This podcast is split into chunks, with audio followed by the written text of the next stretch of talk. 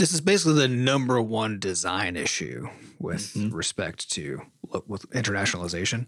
All your is- UIs are f***ed. Yeah, you have to if you're not planning from the very beginning to handle because basically as of the thing, you got your character width and like the square characters versus not, but you've also got German. Oh And my German, god, German. What the fuck is going on over there? Scotch. Hey, everybody, welcome to episode 454 of Coffee with Butterscotch, the game dev comedy podcast of Butterscotch Shenanigans. I'm Seth, and I'm the games programmer. I'm Adam and I'm the webs programmer. I'm Sam and I'm there teased. and this is a show where we talk about life, business, and working in the games industry. Today is February 9th, 22 by 4. Before we get started, we have a warning. There's going to be profanity in this show. We'd also like to thank our recurring supporters over at moneygrab.bscotch.net. Thank you so much for your monthly donations to help keep the pod juices flowing. Uh, all right, so today we are going to we're going to we're going to really just talk about localization. Uh, we, I don't know if we'll even have time to get some questions because man, we can bloviate about localization a lot Yeah. because it's a big problem. So first, let's probably step back. What what what even is it? Because that's a term that probably not everybody and is there's a handful with. of related terms yeah so this is part of our sort of recurring theme that making games is the easy part and it's all the rest that's actually really hard you know Yeah. uh, and so As in, like you could make a you can make a game in a weekend Yeah. and have it be fun and playable and even polished and really Mm-hmm. nice, right? having it be production ready work on all platforms be tested be localized be et cetera et cetera et cetera and the list goes on and on uh, that all that stuff is who boy That's the hard part. that's a lot um, yeah so so localization uh, so we got internationalization localization and translation. Those are the three kind of core ideas that are related but not the same. So i'm just gonna define them real quick. Yeah, Define terms. internationalization is the process by which you prepare your game to be translated basically right? So that means mm. like pulling all the strings out strings meaning the text right? Pulling all the strings out so that translators have access to them describing them setting up things so that numbers would get formatted differently depending on the mm. language choice and all this kind of stuff right? So so when you first like make a game if you're not paying attention to any of this stuff what you're going to end up with is everything is just kind of baked in for your native language right and then when you go to be like okay now it's time to localize this thing you're Oh, gonna need to go through that internationalization step where you But basically what's the say- localization part? so then, so that's now the internationalization. Then we got localization and translation, which are highly overlapping concepts, right? So look, so translation is just the like I got something in this language, I want it in this other language, and you just convert it. Verbatim, just try to just convert just it, try yeah. to convert. Yeah. So localization is the same idea but fancier, where you're basically taking into account all the stuff that goes into like differences between cultures and formats and all this kind of stuff, right? So Maybe even, like, Colloquialisms, uh, memes. jokes, memes. yeah, Yeah, because like like the memes that we have and the, the kinds of jokes we have and stuff, uh, you know, in the U.S. even may not be the same ones that are in the U.K. Even though we both speak English, Yeah. right? Uh, and so if we're if we're localizing our game for for a certain region of the world, we have to make sure like the jokes have to land, the stories have to make sense, the characters have to speak in a way that that works. You know, Because Yeah. And this is why if I kinda- do, well, I say if you do a direct translation, right, like Yeah. a direct translation of something, uh, a lot of the times you end up with a lot of essentially chaos factors because a lot of idioms, a lot of jokes, whatever else, they don't make any fucking sense outside of your cultural context, like any sense, right? And, and so, oftentimes they barely even make sense in the cultural context they started in. Yeah, they the require a shared separate from the understanding of the world. Yes. Yeah. Yeah, Yeah. So you could yeah, you could think of like localization as translation with full context is basically what it is, right? Yes. So so but you I mean but but, tr- but localization and translation as words are kind of used basically interchangeably. Just know that they don't mean exactly Quite. the same thing. And you'll see when you're when you're getting into like getting professional translation done of a game, you're going to be talking to localization teams, right? Um, Yeah. So you as a developer, mostly what you're doing is like the internationalization. You're preparing to make it possible to do localization, and then you're going to hand over all the stuff. You're going to hand over all the all the strings, all the documentation, all the context, your game itself, whatever it is that the that the localization team is going to need, and you hand that before over we to get into like localizers, and they do it. yeah, before we get into all the like uh the the how this goes about, it, it's good to back up and ask a question like, why would you Yeah, why? bother? Why even bother, right? Because this is a very different process than localizing other kinds of content. So whether that's like a book or a TV show or something like that, where it is possible for a person translating said thing to actually essentially experience the full context of that thing. Like there's nothing about a book that is happening sort of randomly to a person in different context. Like if you read in a cafe, page six turns into a, a fucking origami crane that you have to fold to get to Yeah. page seven. Like that doesn't It's a happen. it's a fully encapsulated experience that each person will experience sequentially, and they will experience the whole thing in a pretty only in constrained time text. frame. Yes. It's only in text, and like you know, if you read a book, maybe it'll take you six hours or something like that to to read the book. Uh, somebody else might take seven hours, eight hours, whatever. People read at different speeds, but you're still reading the same words in the same order, and you're getting the exact same story. Yes. And the same thing works for right. for TV shows for us, where also if you think about the role of a uh, translator in this context, they are able to see the entirety of what the audience is going to see at that moment in time, right? Yeah. And as a And they don't have to have any skill. They don't have to have any special hardware. You know, Well, like th- if they do wanna- need to have a lot of skill because translation. Well, sorry, I mean, I mean like uh, like fast Twitch of- skill, yeah, like yeah. gaming skills, Ah, or you yeah, know, yeah. whatever, right? Like they have to be good at translating, but they don't have to be good at, that many other game, yeah. things to like read a book. You know I mean? right. So so there's there's a difference here then in uh, basically experientially how games unroll versus other kinds of media that are more serial in in time, right? Where you experience it as a time flow. And so that provides a that basically sets the scene then for a lot of this tech development that's required in order to be able to do uh, a good translation for a game, a good localization for a game. so 'cause if again, the question yeah, is like, why? Yeah, if you think if you think about that in terms of like say Crashlands 2, right? So a book, fully learning experience versus Crashlands 2. The question at hand is basically in the game of Crashlands, we have, let's say, a creature that you could hit with a certain weapon, right? That's made out of its parts, right? And you've got quests that mention that creature, right? And some other thing that unlocks that creature, and some other thing where people, two characters are talking about it or whatever, right? Uh, what order do you put those in so that the translators know what the hell is happening, right? Yeah. Because again, And- you can't require that they play the game Yeah. in order to translate it. It's not like, and it's also not like a book where, you know, games typically are one way valves, right? Where if you finish this quest, you don't just flip the page backward to go check it out again. Yeah, you "Oh, lose this is- access to content. You lose access. So you have to develop all these dev tools and stuff. So again, like when you back up and you ask a question like, why would you care that? Because this is this is horrendously complicated. Yeah. And on a per game basis, it's horrendously complicated. There's no easy solution. So why? Yeah, there's Why one. even care? There's one obvious, easy answer that's not even about like the business case. But if you do make a game and sell it, and it's reasonably popular, you will now be for the rest of time bombarded at random by people who don't speak the language that you made that game in, asking you to localize it into their language, right? So at base, like that's kind of that's the reason, right? Is because people want to be able to actually experience your game, and they can't if it's in a language that they don't know, right? and they'll tell you about it. and also they'll tell you. So you'll be constantly aware that you've kind of left players out, right? Of your Yeah, which like it's you know it's a perpetual bummer that you know like cra- the original Crashlands is only in two languages, English and Chinese. Um, it took I think eight months to get the game localized into Chinese. It was The game not- took two years to make. So Yeah, that it was not set up. It was not set up for. It was not set up for internationalization, like Adam was talking about. So, so we didn't. We hadn't like made a game that we could conceive of being popular or accessible outside of even like the U.S. in our early days. And so uh, the idea of localization was just not on our radar at that time. And also, we just didn't have the resources to Yeah, think it's about an it. you know? infrastructure problem. Like we legit had like five hundred dollars in our bank account when we launched Crashlands. There's no like we could not have localized it. It costs typically about like like 11 10 to 15 cents I guess per word. Yeah, per uh, language. per language, right? And so Crashlands had 60 or 70,000 words in it. Do the math. It's not $500. I'll tell you that. a lot. uh, yeah. So, but, but I think when you back it up, it's also the fact that, like, so one, yeah, if you have a game that does do well, you have a lot of people who play it in English who, of course, like would want to share it with their friends, whatever else. There's a broader audience basically available for it. But then two is actually is from a direct business case thing, which is if you're a developer and you're wanting to do a deal, right? We've talked a lot about the deals, right? On Game Pass, uh, Netflix, Apple Arcade, whatever.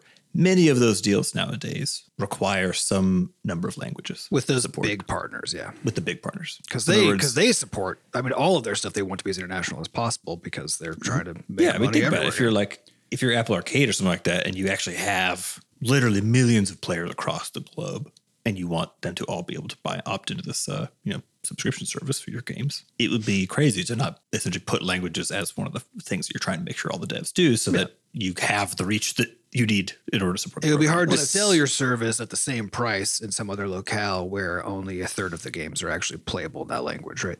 Well, So and it's- importantly, it's a it's a curated platform. They only have so many games on there, right? And so if mm-hmm. they're if they're if you're coming in with your really high quality game that is only in English, and somebody else comes in with a equally high quality game that is in every language, which one are they gonna which one are they gonna Yep. give the slot? Well, and, and it's also part of the whole, like you know, we talk about the importance of cross-platform development and stuff. It's it's the same it's the same idea, right? It's the more markets you can participate in, the more likely you're able to recoup all of your costs and actually stay afloat.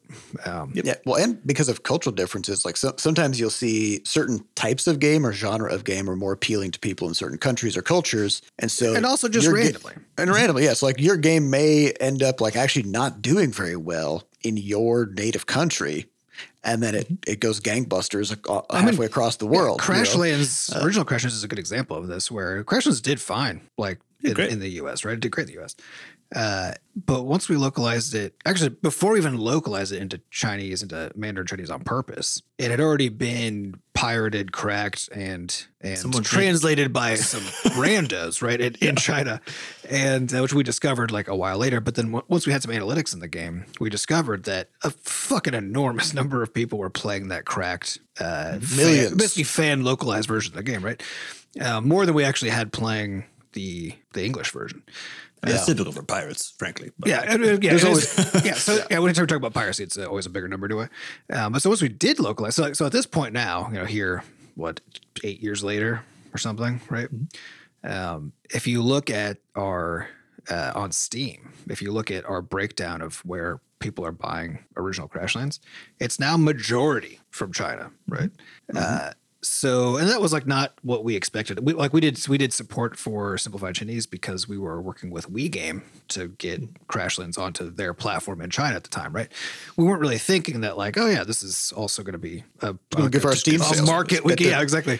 And that it turned out to to be, uh, and and that was that, that lesson too of of uh, a lot of this is you just don't know where your audience is going. To Yeah, you to don't know where it's going to show up. Um, yeah. Yeah. So it's, it's, it's part of like, it's really expensive to do cross platform development. It's really expensive to do multi language support, right? Like all these things are really expensive, but anytime something that's expensive gives you access to a new market, it's a, it's a reasonably good dice roll, Yeah. you know, but it's, especially because and then the kind of the final point for me is that like okay so you got your broader audience thing or just the fact that if you make a game that people like they're, you're going to get bombarded right okay so have an answer for that's good two is of course business deals nowadays the big ones require it oftentimes so you need to be prepared and then three is just kind of to this point algorithmically on something like fucking steam or you know whatever play store or whatever else you're on the while it's true that uh, localized a, a localized language is going to be a smaller percent or like a, a particular small percent of your audience potentially. So if you're like in I don't know if you do like Polish or something like that, it's not like the vast majority of Steam players are Polish, right? Yeah, it's actually But- still a tiny fraction, right? It's still a tiny fraction, but there's these there's these little multiplier effects where uh, a lot of the velocity stuff with these algorithms is just about getting over certain thresholds, certain humps before it really starts like kicking you into gear, right? So it's not necessarily the case that you need every language to somehow perform, you know, essentially like English or Chinese can in terms of just like just the sheer audience size. But rather, any one of these languages giving you a couple of these, there's like these little edges, these little bumps up um, in terms of velocity, in terms of uh, how many people are wishlisting the game, whatever, can then essentially flip. It's a tipping point problem, right? You just got to you want to get over certain thresholds where now Steam recognizes that the game is is more popular than you know some other games, or you kind of get out of the basement bin with some of these things with regards to like just how many wish lists there are, how many sales, etc. And so it's that it's the huge wombo combo of like, yeah, it's all the things. And then you have the problem of like, okay, so if it's kind of required in a business sense nowadays because of subscription model stuff, and it can give you the boost that you need to like not fade into obscurity from a discovery standpoint, how do you How do you do it? All right, so let's let's talk about. All right, so there's kind of like three three pieces to this that we hopefully can can talk about in this episode. Uh, So the first one is just what does it mean to to internationalize your game? So how do you how do you think about setting up your game so that it's easy to Yes. to translate text to localize. Um, the second thing is then just the actual process of of localizing it. So what do the translators need, and how do they go about their job? And then the last bit is getting the getting the translations back into the game, Yeah. right? So it's it's a loop. You got to get the text out of the game, get it to the translators, give them what they need, get stuff back from them, put it back in the game, right? Mm-hmm. Yeah. So And then, of course, So- changes management across that system. Yeah. Right. That's the Yeah. thing you'll learn about doing any kind of like real production development work like this is everything is about change management it, at the end. It's handoffs and change management. yeah, It's Just So, top to bottom. so since I spend a lot of time on the internationalization side of things, which is setting up the game and programming it so they can accommodate uh, multiple languages, I'll talk about that uh, that part. Which is so I think about it as kind of like three primary problem domains. Okay, so the first two are pretty pretty obvious if you think about them, but if you haven't thought about them, you'll run into problems. First one is fonts. yeah. Not every font supports every character. In fact, most fonts support very few languages. Yeah. And so you may have chosen a font for your game that that like as you're making it in English, English doesn't actually have that that many characters, really, mm-hmm. right? Um, and so all the text in your game looks great. It's formatted great. It fits well in all the interfaces and all that stuff. With your Uh, and then- painstakingly chosen font that you spent, you know, hours and hours getting exactly the right font. it yeah, looks because fucking it's just great. stylistically, it's just the one that your game needs. yeah, and all of your designs are now like focused on that font It's like the centerpiece, you know, like it's all baked into your whole design plan. So then you translate into Polish and you get it back, and there's just a bunch of weird squares all over your interface because turns out your font doesn't have those characters and it can't render them, and they just go to some default like placeholder glyph. Glyph Whoops. Which is a rectangle. Also called, is it called Yeah. tofu? Didn't they Called it tofu, yeah. They, it's one of the Yeah. colloquialisms. So so that's that's a big consideration. Make sure that so you can you can have, you have a couple options. One is you can choose new fonts for for other languages and just have the font swap. Um, that takes a little bit more work, right? Because then you've got to find a bunch of fonts instead of just like one that has a shitload of characters in it. um, but it's generally going to be the case that that for uh, what we what you call like the CJK languages, the Yeah, Chinese, Chinese, Japanese, Korean, um, which isn't like there, there's also like you know sub like variations of those languages, but they share a lot of characters and stuff. Um, and so you'll typically have at least two fonts, where one is for your CJK languages, and the other is for your non-CJK languages. Yeah. And then if you're also supporting some other stuff like Turkish and these kinds of things, right? Then you may also have different ones for the, so it's basically kind of got like your Western European language set is like one font you can get away with probably not not most fonts, but you'll be able to find fonts without too big of a problem that support all of that. And then for like Arabic and like Turkish and other kinds of things with like very different glyph mm-hmm. sets, you're probably gonna have to find a different font. And then for Yeah, CJK, definitely a different font because each because CJK is like that's always treated as kind of a separate case because you have to handle you know fifty thousand glyphs per language kind of a thing, right? Uh huh. Potentially, um, of course, your game probably doesn't use every single character in each language, right? But uh, but you have to so that, like that that that space is huge, but it's a different set of technical problems you have to deal with. Yep. So that that's a big consideration. And when it comes to fonts, the other thing is is width. Yeah. Width of characters. So if you if you have a uh, font that is fairly narrow, which we ran into this problem in Levelhead, and we did we did not make this mistake again with Crashlands 2, which is in Levelhead, the uh, original font we chose for for English that we were rendering in English is a very narrow font. It's very skinny. Uh, well, CJK languages have square shaped characters. Like each, it's almost like monospace, where like each character takes up the same width, and they're they're wide, they're big. But you typically And need so- fewer of them, not always, but typically, but versus the English version. Right. Right. And so, but what you what we ended up with was, in a lot of cases, we would uh, we would have to change to a different font for for a language. That font happened to be much wider, and, and sometimes we would end up with more characters on top of that, and we would have these weird interface overflow problems, where like because the fonts were so dramatically different in width, that our interface is just kind of This is basically the number one design issue with mm-hmm. respect to with internationalization. All your is- UIs are fucked. They're all fucked. Yeah, you have to Yeah, if you're not which- planning from the very beginning to handle because basically as of the thing, you got your character width and like the square characters versus not, but you've also got German. Oh my German? god. German. What the fuck is going on over there? I love it because they're like, you know, it's like the long variable naming practice in code where it's like, we just want you to know exactly what what this Yeah. you know, word is. And so they just kind of you just explain a new thing by just tacking on additional other words to create the, a the big problem with German is, have you guys heard like this parable of like the the grains of rice on the chessboard thing? no. Well. It was like the story is like some some monk comes to this king and he's like my like people in my village are starving. Uh, how about how about we get a we get a chessboard and I'll and we'll just I'll put one grain of rice on the first square. And then we'll just double the grains of rice on each square. And then however much rice is there at the end, that's how much you'll give to my village. And the king is like, "Pff, The king's like, I don't understand ex- exponential. He's like growth. starting with one grain of rice, like no problem. And of How course, many by the could it time, be? So by the time you get to the end, it's like more grains of rice than the weight of the earth or some shit like that, you know. Um, so this is kind of this is the kind of like the problem that you run into with with a lot of these like localization issues is how like things kind of exponentially spiral out of control in terms of how many things you have to take into account.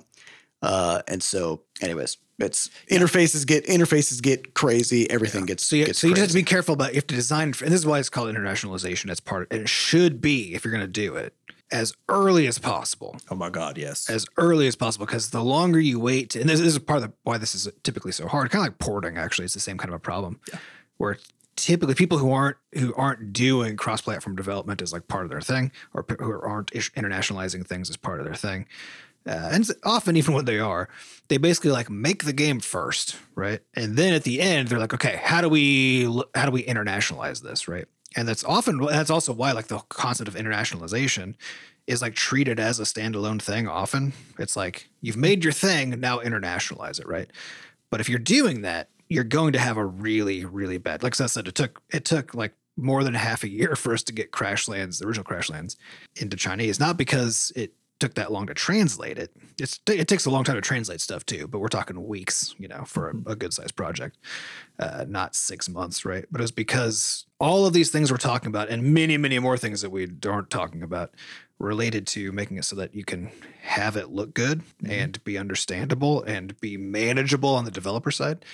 Uh, well, it's we it's did it all at the end. We had to like redo so many things in the game. Well, it's because you're, you're when you're when you're developing the game, you're thinking about these things one at a time, or sort of like sequentially, right? Which is like, okay, well, we need just need a different font, you know. All right, well, we just need to figure out a way to get the, the text out, blah blah. But just like I was mentioning earlier, like these things, do, these things aren't independent. They they Yeah. compound on each other. Like every decision that you make about how you're going to build your UIs, what fonts you're going to use, uh, what like how you're going to format things, how much space there is, uh, how you've programmed just even displaying words on the screen, like Yeah. all these little How you're handling word up- breaks, just everything. yeah, and if you didn't start in the right place, then you end up with just like a trillion problems, you know, that you now have to figure out how to un- undo.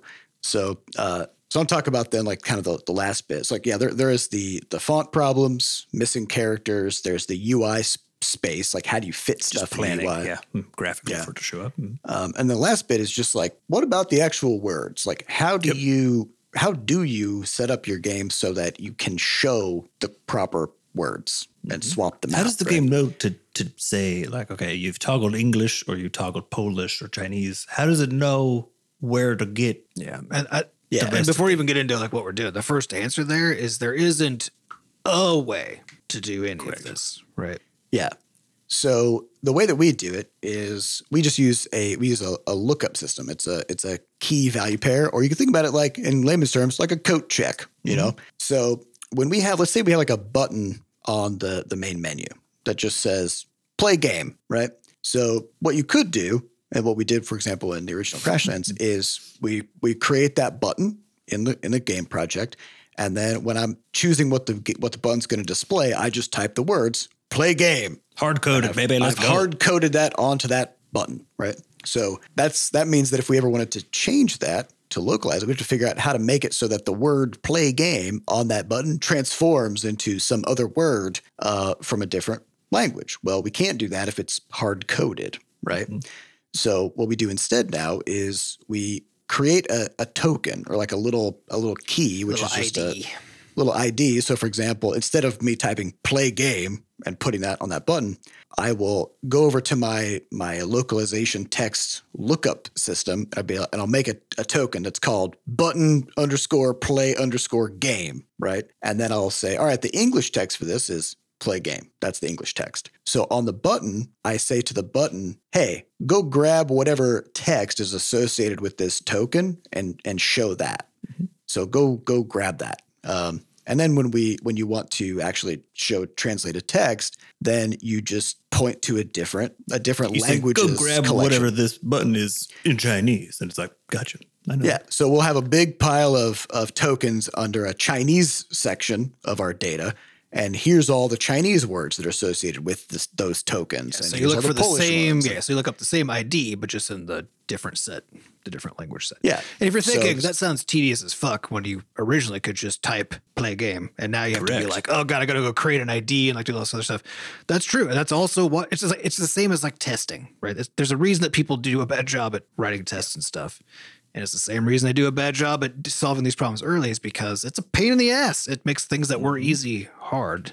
But especially early in dev, right? When you're trying early, to yeah. iterate, iterate as quick as possible to find some, like, get to a point where you're like, this game is worth internationalizing, right? Because it's like a big. You're not just gonna necessarily be like, yeah, we're going to do it on this Yeah. like game that no one even is interested in, or whatever else. So you do have to make that decision at some point to start enforcing these practices and like ideally, like I said, and it should be as early as possible. early as possible. And that means that for us, you know, being a tooling first studio, that we try to make ways to make it not such a pain in the ass to Yeah, and that's exactly it. Is that you need good processes and tooling as early as possible so that you can just start doing this kind of stuff. because Because your programmers aren't trying to kill you.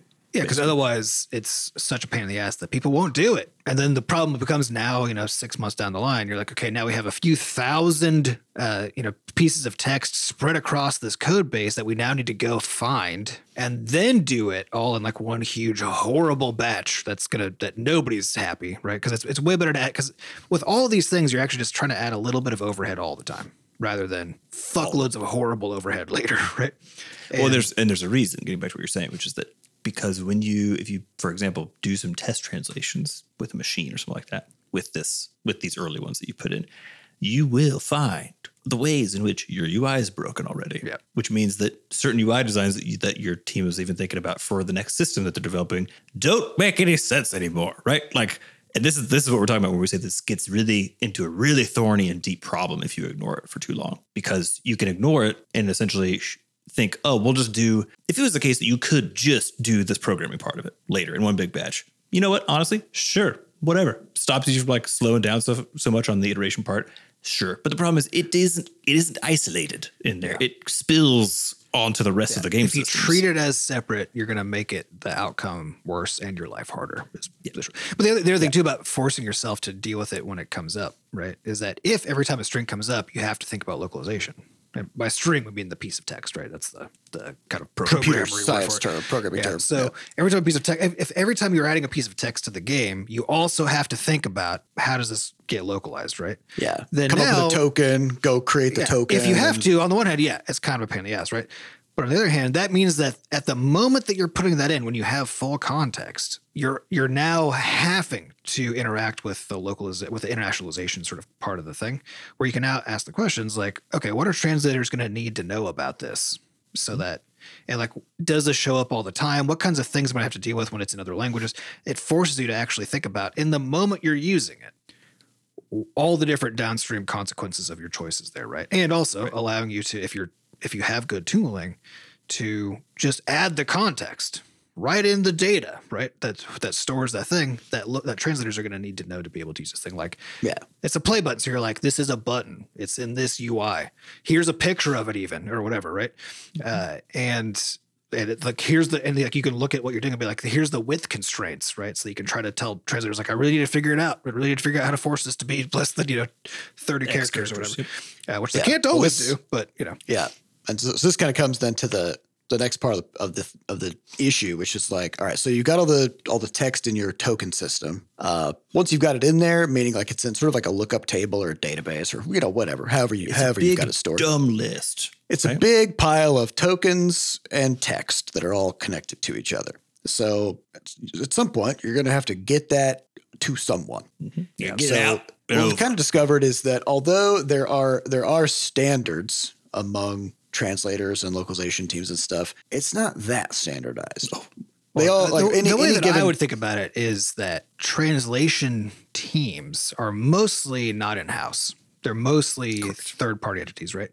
And because they they aren't part of the team putting the thing together, right? Then they actually it's not that they don't have things that are like standards. It's that they have to adapt to whatever they get. They got to And deal with so- all the bullshit everyone else Yeah, throws so so because game historically, devs they- just just kind of throw shit at throw them shit at random. Yeah, so they know? try to support, you know, like so even though they have like some standardized file formats, for example. So like so the big one is called XLIF, XLIFF. Uh, but even though like that's what they want to support and their tools best support, they're like also we'll take a CSV file, also we'll take a Microsoft Excel doc, also we'll take whatever. Whatever you got, we'll- whatever we'll- you we'll got, figure it out. We'll figure it out because we don't because we know that you don't know, developer, enough to give us what we need. So, so just give us what you have. We know you didn't put any fucking effort into this, right? Just give us what you have, and we'll do our best Yeah. from there, right? Give us your 50,000 words from Crashlands in a spreadsheet, please. just just sequential not well sequentially but not in any specifically understandable random order, order. Yep. but just in a pile yeah And I, well, I think that's another note, which is when you're doing this uh, this lookup system, things that you you would think about as like, oh, these particular strings, these particular pieces of text should go in this order, or you know, once they get pulled out, should be available in a particular sequence so that someone I don't know could like read the quest dialogue in the fucking order that it's given. Yeah. not gonna happen by by, by default. not without a lot of You gotta plan for it. consideration yeah, you know Yep. yeah well so this kind of gets us then to the next the next bit which is okay so you've gotten the text exported from your game somehow into some file format Mm-hmm. out there. it's out there and you want to give it to translators and this kind of comes back to what these these guys were talking about at the beginning which is like this is not a book they're not going to be able to just read through all of the the text that you've given them. And understand? Because for example if they if you just give them the word play and in your mind you're like yeah that's the that's the play button from the main menu right? Well play doesn't always mean play game Yeah. in the sense of a button it might mean just like to play like how Have like fun. children children some play and like have fun right It could refer to you could have play with an exclamation mark, which you'd think obviously that means it's a like play on a play button, but it could just be an exclamation where someone's commanding you to play. Mm-hmm. Yeah, know? and and po- it's possible that like in English doesn't matter, Yeah. just what same same word, but in other languages it, might, might- matter a lot. might make a huge And difference. so, and if you don't speak those languages, you don't know that. Yeah, which is the core problem on your side as as the developer or, or the people that are trying to figure out how to assemble all the stuff for translation is that there is no way for you to know. Mm-hmm. There just isn't what context is or which things need context, extra context to be able to handle all of the target languages that you're dealing with. Because even if you're not just monolingual like the three of us are, you're not even you're if- not a 12 language you're polyglot. not a 12 nobody's a 12 language polyglot who understands all the nuances of the language. It's just not a thing right? And so you can't know. You just can't. And so your goal becomes how do i just provide as much context as possible right? Yeah, even so because you can't guess when you actually need to. Yeah. So this and this is where where so we've talked about kind of like the the core problems like you know game devs will have with just like programming the game and getting it set up. Now when it comes to this this problem of providing context, providing additional information about things, as far as we understand, this is largely an unsolved problem in the sense that there is no real stand. There's no it's there's no like, bespoke every time yeah, there's no tool, there's no web service we can just sign up for. It's like localization buddy that you just make an account and you just give it all your strings and you can just provide all the information. Well, I will or- say or there whatever, are you know? lots of tools that are like that, right? In the sense of like for handling various things related to translation, right? Because there's like some of the popular ones are for like, for like crowdsourcing translations and all this mm-hmm. kind of stuff, right? There are tools, there are tools, right? But they're not they're all trying to be like an all-in-one thing that actually isn't what translators want in like this kind of a scenario, you know? and oftentimes isn't what devs want either. And It's also sort of this weird yeah. it's like a particular way of solving the problem from the outside that that people building the game or then translating the game typically can't quite fully make use of because it's not built by either of those people. Yeah. But even if it sense. even if it was though, because you still got to figure out how do you Eh, so say you've got an external tool to do that kind of stuff, right? Like, like annotating everything. Still, how do you know who's annotating it? How do they know what needs to go in there, right? What what it, what is the information? Who's responsible? You got to sort all that stuff out, and then you still have to answer the question: Is now how do I get all of this information downstream to translators? Because if you're using like an all-in-one service kind of a thing, like and these these do exist, but usually they're not as good, right? I won't say always because I can't possibly know all of that, right? But like typically speaking, those are pretty like those are for getting you like really fast, just on the edge of acceptable translations, which are good for things like websites, right? But less good for things like uh, a fictional emotionally universe emotion- yeah, like it doesn't work as well in that context, right? Yeah. So so you have that, but then how do the translators get access to it? So if you're using one of these like all-in-one sort of services, then that's the translators are using that same service. It's all part of the same deal, right? But again, those usually aren't for things like bespoke game uh, translation, right? Yeah. So, So- so even if you could be like, well, I could just get login access, like pay for now you like I could be like, well, I need a, you know a few dozen translators for all the languages that we're covered because it's usually two or three people per language, et cetera. So you'd be like, well, I could you know pay to licensing fees because it's always a a per seat kind of a deal, right? Give me To 36 get seats. 50 people in here, Yep, right, to do yep. it. But even if you do that, you actually can't because most of your translators are like covered by GDPR, covered by other kinds of stuff, handled by a project manager who's like trying to mediate all of this stuff, right? Who use have their also own through their own internal systems because they got to track Exactly. done. And so, and this, I think this is the thing that we have learned over time is that the problem that we need to solve is like we have to solve everything on our side in terms of like Yes. getting the things, annotating it, getting it ready to be sent. And then we have to figure out, given the situation, who's doing the translation, all that kind of stuff. Then we figure out how do we get it from our our set of tooling now over to them for their system. But but the idea of having like a some kind of a service that either we make or that we pay for access to or whatever that handles all of it is not a thing. That's not a thing that exists. It's not, you don't get to do that. You basically have to be responsible for your side of preparing. Yeah, there's no like drop down menu. You know, everyone jokes about this. And Yeah. no one, no Add one localization. says. Yeah, no one says, "Oh yeah, I added localization to my game in a weekend." No, you didn't. You really no. didn't. You might have added some shitty translation, shitty machine translation. You might have added your little like your lookup system. Sure, you could do that. You know, but uh, It's easy to add, it is easy to add machine translation. Like I, I very took- easy. Yeah, I spent about an hour and we had machine translatable stuff. We could just through Google Translate, right? But Which again, we just used for testing interfaces and, and the existence of characters in our fonts, but those are not usable translations, right? no, and, and in Um, fact, if you give a machine translated version of a game to somebody, they will review bomb that shit so They'll fast. know. You were better off not doing it. unless you got like Yeah. no words. You know, So, That's fine. so our solution to this problem uh, with Levelhead was suboptimal, much better than Crashlands. But with Levelhead, it was basically we just had like an extra text field that that could come along with each string. Yeah. So like while could- you're adding its ID, you could also then provide a description. Yeah. So make it make a instead of instead of it just saying like play, you know, then it'd be text like you know, I would just I would explain it. I would just type in, you know, this is the text that appears on the play button at, on the main menu, right? Now, the thing is, they still don't know what the main menu looks like or Yeah. or Teacher. how big the button is wrap or your head around that for a sec. You know, blah blah blah. Right. And so, you know, it, so there was a lot of back and forth where very often they'd be like, Do you have any screenshots of this? But like, we're actually just interacting with them over a like via a spreadsheet and stuff. So we're like emailing screenshots back and forth. And it's, fucking nice. And then, and then like if one, if one translator says, Hey, can I have a screenshot? They get that screenshot, but we had 12 languages. So if three other translators are like, can I have a screenshot? They don't know that the first person got it. There's no way to see that. And so you just got to keep answering the same questions and solving the same problems, right?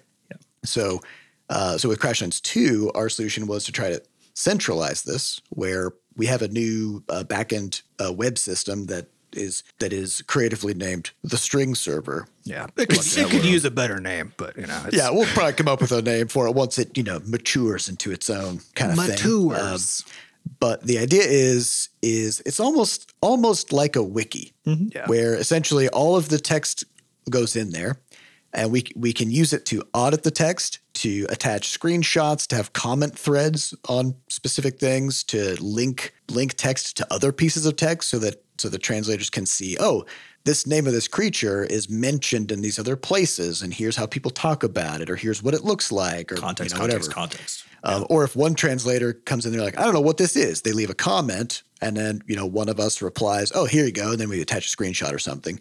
The next translator who comes in to look at that, they'll see that whole exchange, so Yeah. they, they'll get all the context. But it's one of the but it's still one of these like weird things right where we're doing we're doing this to so that we can keep on adding context. Basically it's a it's a database of strings and their context right with images and all kinds of stuff. Uh, it meant for on our side in particular to be collaborative. So so we also wanted to it's expensive to localize and every time you change something it has to be looked at again right by the localization team to see like did the meaning change right or was it just like a typo right? Right. and so the cost of making changes keeps going up as you're doing all of this stuff. And so part of also the so we're trying to solve a bunch of things at once, right? Is we want to make sure that before we send stuff off to get localized, that we are highly confident it's not going to change, so that we can reduce our costs there, make sure we're sending off good stuff, and also make sure that somebody's looked at everything that's going to get sent off to ask, does this have sufficient context? You know, right? So so we want to be able to do that. We also, as we're generating this context in the first or this, these strings in the first place via the quests and the stuff that's in the game, want to be able to easily check it for correctness. You know, right? Uh, and make sure styles are consistent and stuff. And when you're when almost every word you use is made up, it's pretty fucking hard to do. Right? So so that's part of the, what we're also doing with it is like we're building a glossary that we're using for spell check for ourselves, right, for the system, but that also we can send off to the translation team and be like, here's our glossary of all the words and what they mean, right? Of our weird made up words. So we can solve a whole bunch of problems at once. But at the end of all of that, we've got this really slick interface for doing all this stuff now, right? And translators are going to have access to it. Um, from talking to that team, they're excited to have access to it. But the reality is still that most of what they'll be doing moment to moment is within their own tools, right? So the other thing that this that this thing has to do is make it so that it's really easy for us to like add all this information and then get them that in a format that they can basically update and you know re-upload into their own tools, right? And so so we have like our own interface onto this thing via this web portal. And then basically just a download button that's accessible also via API so they can automatically do it, right? That just takes the current state of all of that and then writes it to a file format that is importable into their tools, which is that XLIF thing I mentioned. And again, right? their tools could be a variety of different tools. Could be so it depends on who you're working with. Yeah. So we know with team you work this, yeah, with this team, we know the tool they're using. It's we're using one team, so they're they do everything really consistently in the same tool set, right? Um, the la- when we did when we did Levelhead, they are actually using different tools. Um, Yeah. They tend to like have the same set of like they can use the same kinds of inputs and stuff, right? Um, but it's not all the same. What translators are used to is not all going to be the same, and so a lot of what we had to do is just have fuckloads of back and forth with with the team that we're working with to be like, what can I provide for you? Like, what do you need? What format can it should it be in? How do I make it possible for you to get this information right? Um, so that they don't have to come to our tool because the moment that that friction comes into play, they're going to be less likely to do it on the one hand, but also it just makes it harder to do their work, right? Yeah. So you got to think about this from a DevOps perspective, where when we talk about DevOps, it's about work should be flowing in one direction, right? So text should go from the game to our string server to the translators and then back to us and back into the game. That's that's the the flow. If we send something to them and then they have to come back to us Yeah. to Where- figure what out is this? to figure out how it works, mm-hmm. then that means things are flowing backwards through the, the mm-hmm. pipeline. And we haven't done enough to make sure that, that they have what they need. Right. And so the tool is set up in such a way that that whenever that happens, it'll be very obvious to us and it'll also solve that problem in that in that space going forward. But it also allows us to pretty easily keep updating the tool to prevent backflow of stuff. and and know, with any new uh, language, like you said, the difference between this and, and Levelhead's experience is that with any new language, you're not having a loss of context for new translators come in. So let's say Yeah, it's all. let's say the game place. Yeah let's say the game comes out does well and we're like oh we do want to add a bunch of these other languages that are smaller maybe you know um, but we think it's important and we want to do it. You now have this really rich it's be fast. right of yeah context that has already been used to establish the whole rest of the stuff. In other words it's probably sufficient. So it's one of those things where you actually are able to collect all of the valuable feedback even from translators directly about individual strings chunks of text whatever um, that would make it easier and easier to use over time. So it's not the sort of thing where it's just like, oh god. I mean, we talk about possibly adding a language to uh, the original Crashlands, and the reality is like that whole thing is set up so, you know, haphazardly because we coded it without even thinking about it originally, that it would also take a very fucking long time and a lot of work to put just another language in. We didn't solve it in a way that makes it possible for us to put a Yeah. third language in. It's There's zero more tooling. possible, but yeah, not really. Po- yeah, it was actually because I was I was trying to as I was collecting stuff for the loc team. Um, I also went. I was like, well, if they had, because also like they typically, if a, a good loc team will want all of the information you can give them. They want all the context, all the lore. They want everything, right? Um, and uh, and so so since we do have the Chinese translation of the original Crashlands, like we want the Crashlands two to have to be consistently translated since it's all the same characters and species and you know places and stuff, right? And so we also need them to use that. Um, so I was, so I went to go track it down so I could provide that to them, you know. And I went to the Crashlands, the original Crashlands uh, repository, and I was like looking for it. I was like looking, and then but what I found was like six different files related to all of this, right? Uh, and for like different subsets of things that if you, I was looking at, it, I was like, oh, these are like basically different stages of things, right? Because there was like a file that was basically the content for all the rumpus stuff that got added way later, right? And another file that was for like a these like really specific subsets of things, right? And then and then finally, I found a file that like had everything in it, but it was only the translations. And so I was looking through this, and I was like, I don't. Where's the thing that's just like the English text and then the translation, right? And then it turned out that I, so I was talking to Sure to find it, and then it's not even in the repo. There's actually a Google spreadsheet that has all of that right in it. Well, because the game, yeah, the game exports exports, yeah, the game exports that Yeah. by, by by developer command Yeah. whenever you need it, but it doesn't like save it. It's in not the in the project. It's, yeah. it's just like wherever you p- dumped it. yeah. So it's like, yeah. So it's, it's if we wanted to add language to that, then it's like, okay, well, there's like there's at least three different things going on, right? Um, and there's like different files also per like because we have different game modes. There's like you know your regular story mode that has its set of text, and then there's like the creative mode that's a different oh, set of text. And so like It's just a nightmare. it's a spaghetti nightmare. right? Yeah. And that's like that's a, that's a place where we did actually solve it once, which is insane, right? It's like it's it's a solved thing, but a nightmare to redo because it was this this It's always a nightmare. I think. Well, this also this comes back to this like one of the recurring themes that we've talked about over the years on, on the podcast is the is the the phases of scalability, right? Which is like going from zero to one, meaning like you don't have anything at all, and then you've built a thing, right? Like that's your that's your first big problem. And then being able to do that thing again, like the one to two jump, that's another big problem. Like we made that jump with with with uh, Crashlands from having one language to having English and Chinese, right? But then two to, two to many. yeah, well, that's the thing is there is no there is no two to three jump. It's two to n, as in Yeah. If you can do something three times, you should be able to do it three thousand times without. Well, I think it's, it's actually. consequence, I you think know? it's actually two to some, as in like which, and and some hmm. depends on the That's true. context, right? It's like because some mo- moderate, uh, moderately yeah, large then number, then, but not. then there's a new number you reach where you're like now people would call at Infinity, scale, yeah. right? And because at scale means like there's a whole new set of kinds of problems that open up. Now you're like running out of memory on devices and all kinds of stuff, right? Uh, but yeah, but you have, you have these different layers though, and each one is basically just as hard as the last one to solve, right? Um, and you would think that if you solve one, you're closer to solving the next one. And often you are, but you're actually not always because you'll often learn so many things that you just didn't know you had to think about when you go to that next jump that you discover, Yeah. oh, I'm building on a foundation that is really not made for this, you know, mm-hmm. which we've discovered Yeah. over and over again. So we kind of found like in so in Levelhead, we I- I'd say we solved the two to some problem in the sense Yeah. that we were able to get twelve languages mm-hmm. into the game. We could have 12 was- more, you know? We could, yeah, but it was hard because of we didn't have that addition, that middle layer of building up a library of knowledge about the text that the translators could use, which meant that every new language did require some amount of back and forth between us and the translator because they couldn't get all the information that they needed. So there's some amount of manual work that we have to do with every language. And we weren't However- doing things that were well integrated with like how they actually do localization on their side. We were everything was kind of everything for everybody was kind of mediated by spreadsheets, right? Which was Yeah, not I think really an important note there is that Levelhead is not a it's not a text heavy game in the sense of like it, the text is not critically important. It has for you to just, like, fifteen pick it up. thousand words.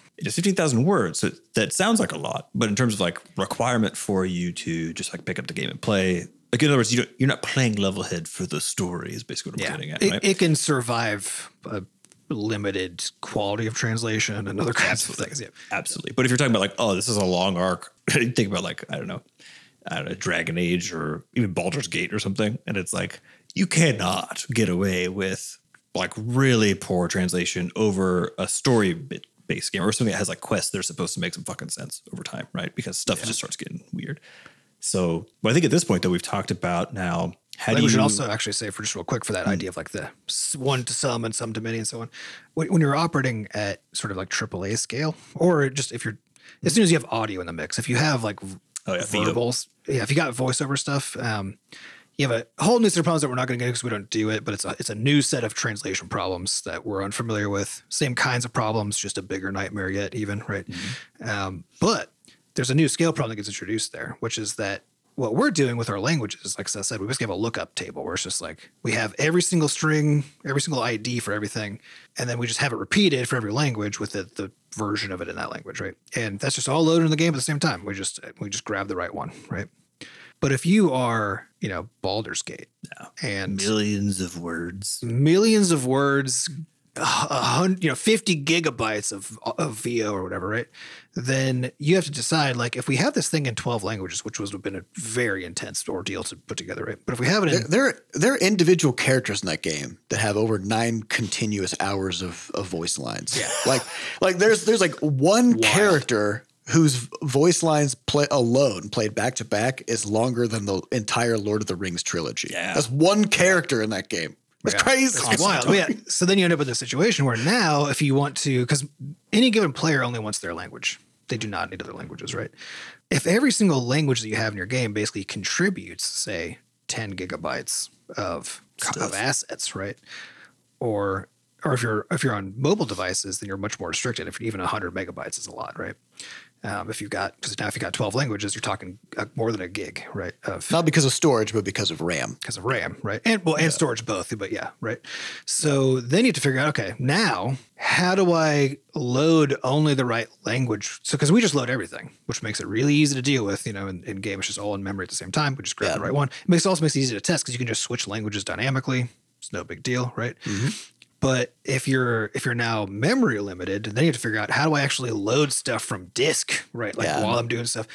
Whole new set of problems. And then if you're storage limited, then now you have to decide how do I distribute different versions of the game per language, right? And so, like, if you're looking at the back end of like Steam or Google Play or whatever, like any good third party service, which really should be all of them, um, but any good one will have mechanisms by which you can basically have different, fully different versions of the game for Different languages. for different languages to solve this part of the problem. Yeah, so somebody doesn't need to download a, a petabyte of stuff Yep. just to play just to your play game. the- yeah. and and so now you have this like new set this whole new set of build problems and distribution problems that were previously you were just making one thing and then uploading it somewhere Yeah.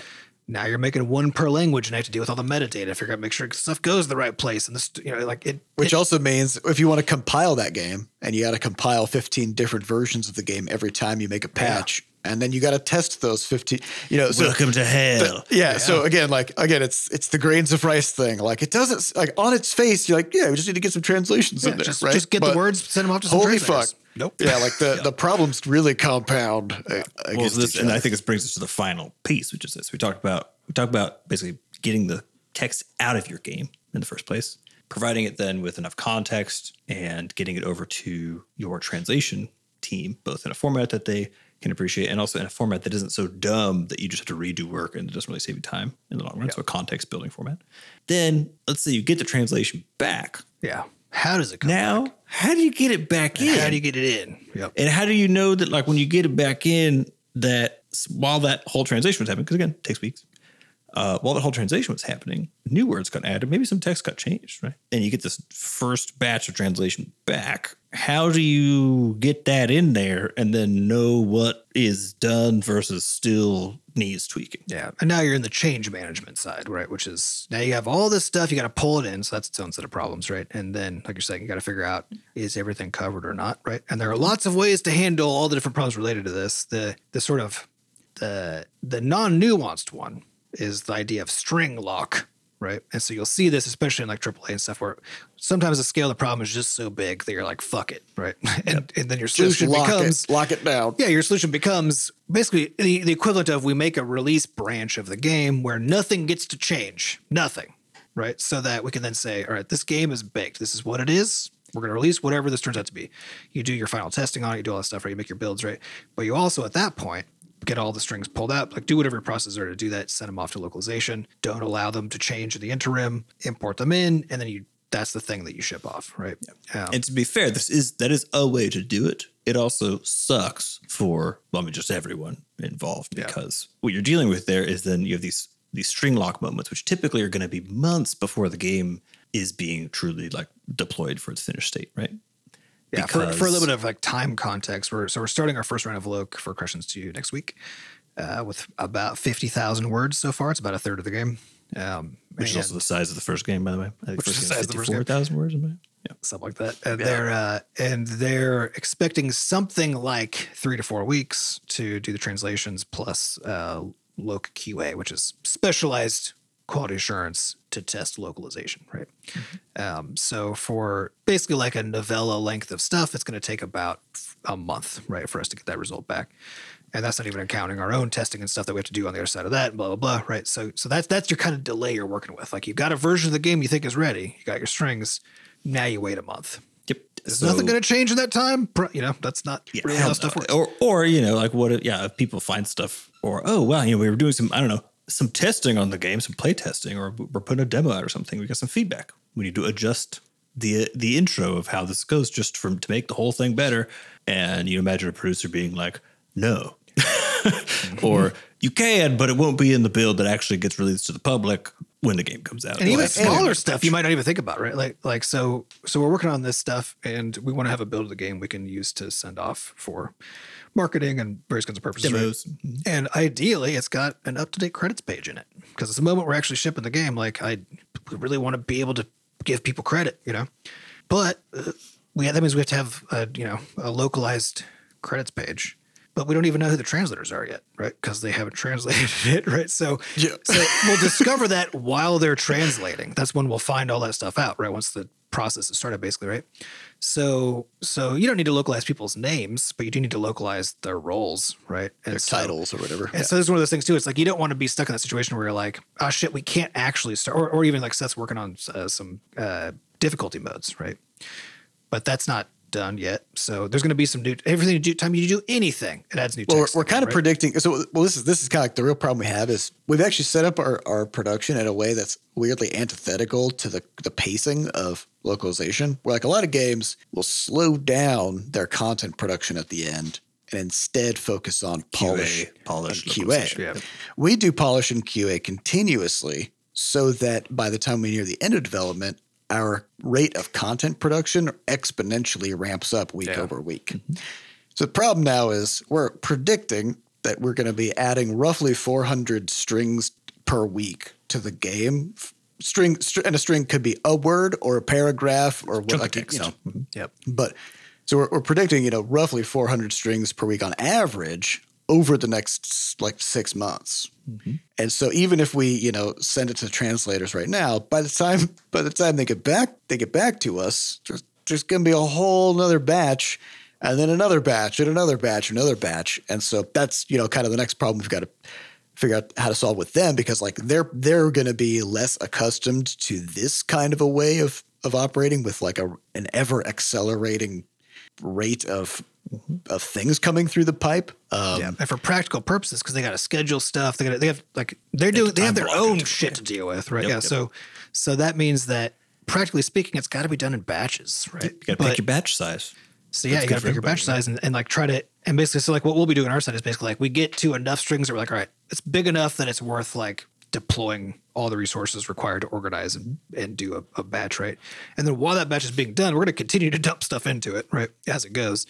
And then once they hit a point where they where they've basically finished slash they've got to the point where they're like, well, we hit the end of that timeline because new stuff just keeps coming in, right? So we'll call it done. We'll get that thing because we're now going to live in a state where we're just always have a partial translation, right? Yes. And before launch, we will have to at some point go into actual string lock. That will have to happen because you have to you have to stop doing it so you can deploy a game that has everything translated in it, right? Mm-hmm. So you still have to eventually, but during active development, that's when this stuff is really hard because if you wait until the very end to do all of your localization, then now you're taking what would have been like in this case, you know, a month to do the first third. The next thirds will each be a little easier because so much of the initial work is building the glossary and figuring out how stuff works and blah blah blah, right? But we're talking a total of something like three months of localization time mm-hmm. For a game the scale of Crashlands 2, right? If we put that all at the end, that means we had to know every, literally everything that was in there, have it all String lock locked, three months in advance. and then have a three month window where that was all true and we got the localization done, right? With no room for like, well, what if we want to make changes, you know, Mm-hmm. like, right? Uh, and then we're now just waiting, you know? Yeah. Well, the, other, the other thing that we don't know, because because we haven't worked with this translation company before, um, and they the timelines that they're giving us are based on their past experience from translating hundreds of other games. Right. Yeah. What we don't know is will it be faster for us because of the tooling we've developed? Like, will they be able to translate this more efficiently and quickly?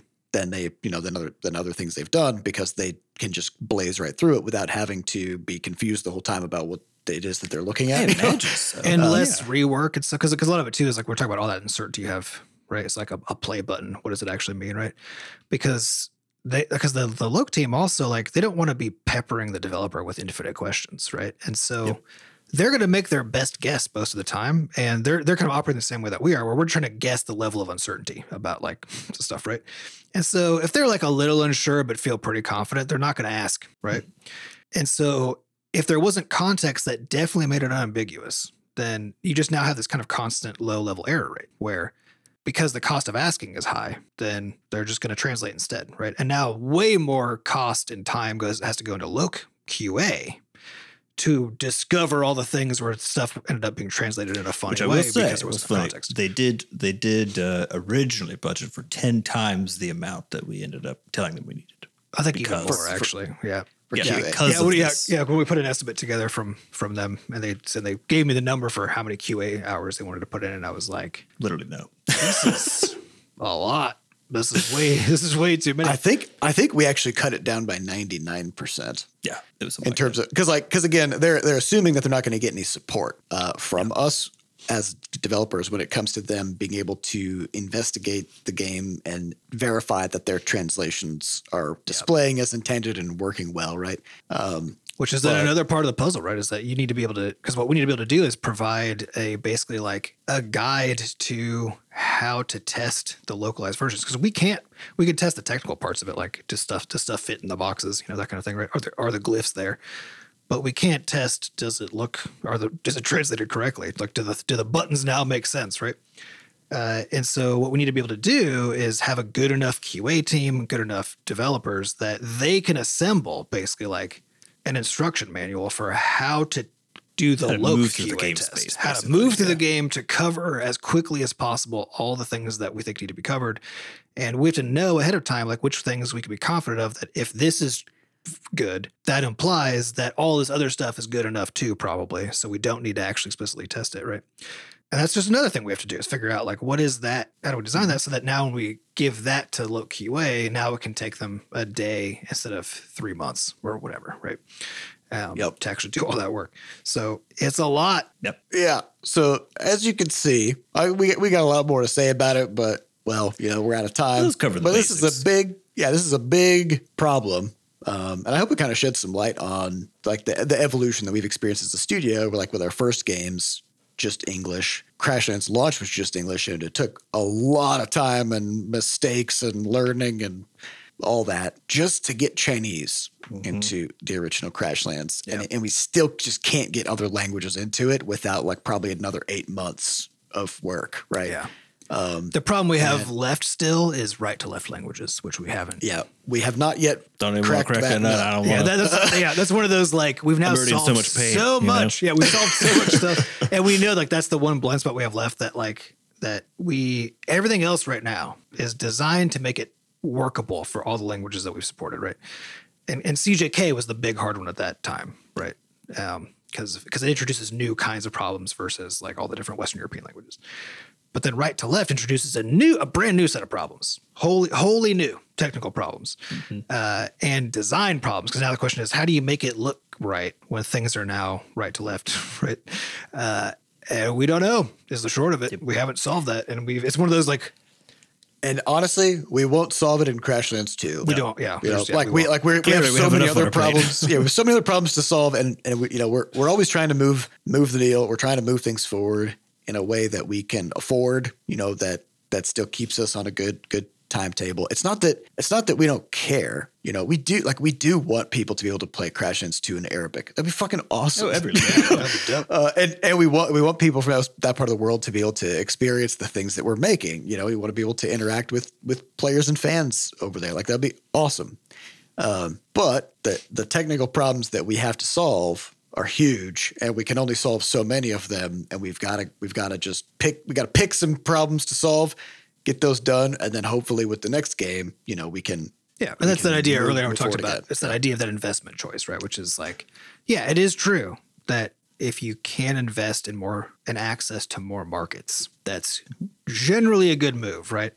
However, like as the market sizes of those markets, as each one shrinks and changes and whatever, and your ability to actually intentionally, you know, market in that space and that kind of stuff goes down, um, the va- the value proposition also keeps going down. Which, Uh, if, and and if the investment required goes up, yeah, exactly. As, as is I think really we've made clear, like actually, this is what always blows my mind because when you get, I just hope that it's the case when players hear this in particular, not devs, but even just players, where it's like, if you've ever wanted a game to be in your language and it's not, this is why it's not. this is why it is so fucking hard. It is insanely hard, and it Which does is so not to many say things. it shouldn't be, right? Because we all want, honestly, there's no developer, I, I think, in the fucking universe except for God no. except for probably really racist ones or something, who don't want their game in like every Mm-hmm. language because it's awesome. It's awesome to have players all over the world. It's so cool when somebody writes in a support ticket and you're like, I don't know what this says because it's not my language, right?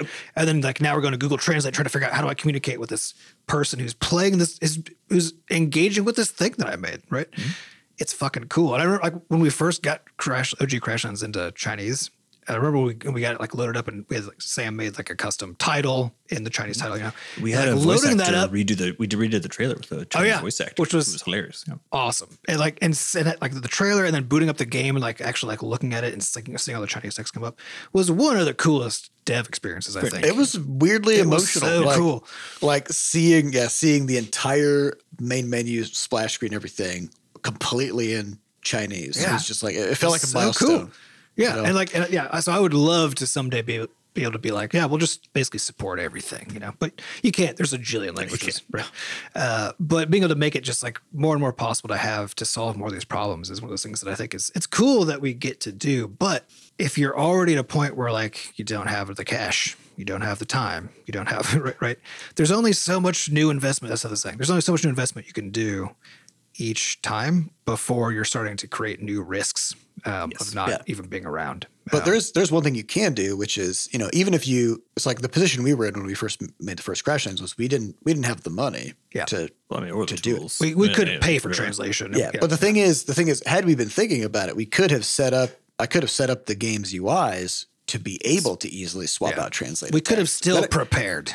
So so that way, one like if the game did well, Right, then we could have fi- like figured that out and had multiple translations for a bunch of languages in you know under eight months, um, instead of one one sort of like locked in Chinese translation and then no ability to do anything else, right? So like like we could we could have done it in a way that set us up to be able to make the investments. And I think that's the recommendation. I think at the end of this is take the yeah take the is- low cost setup thing so that Yeah. if you hit a point where it's possible for you you get publisher money maybe you get a deal going or even launch the game and it does well that you can turn around and finish the rest of it right yeah, and that's maybe- that internationalization bit. Yeah, so Yeah. so do so do some reading on it. Like and it's it's one of it's like so fascinating actually. Like stuff that you just don't think like the fact that different languages have like gendered nouns and stuff, right? Or or an absence of gendered uh, pronouns, right? Um, and like they're all kind. There's like stuff that you don't think is going to matter or be even a thing to consider, um, or different kinds of plurals, right? Because like it's one of the most fascinating things that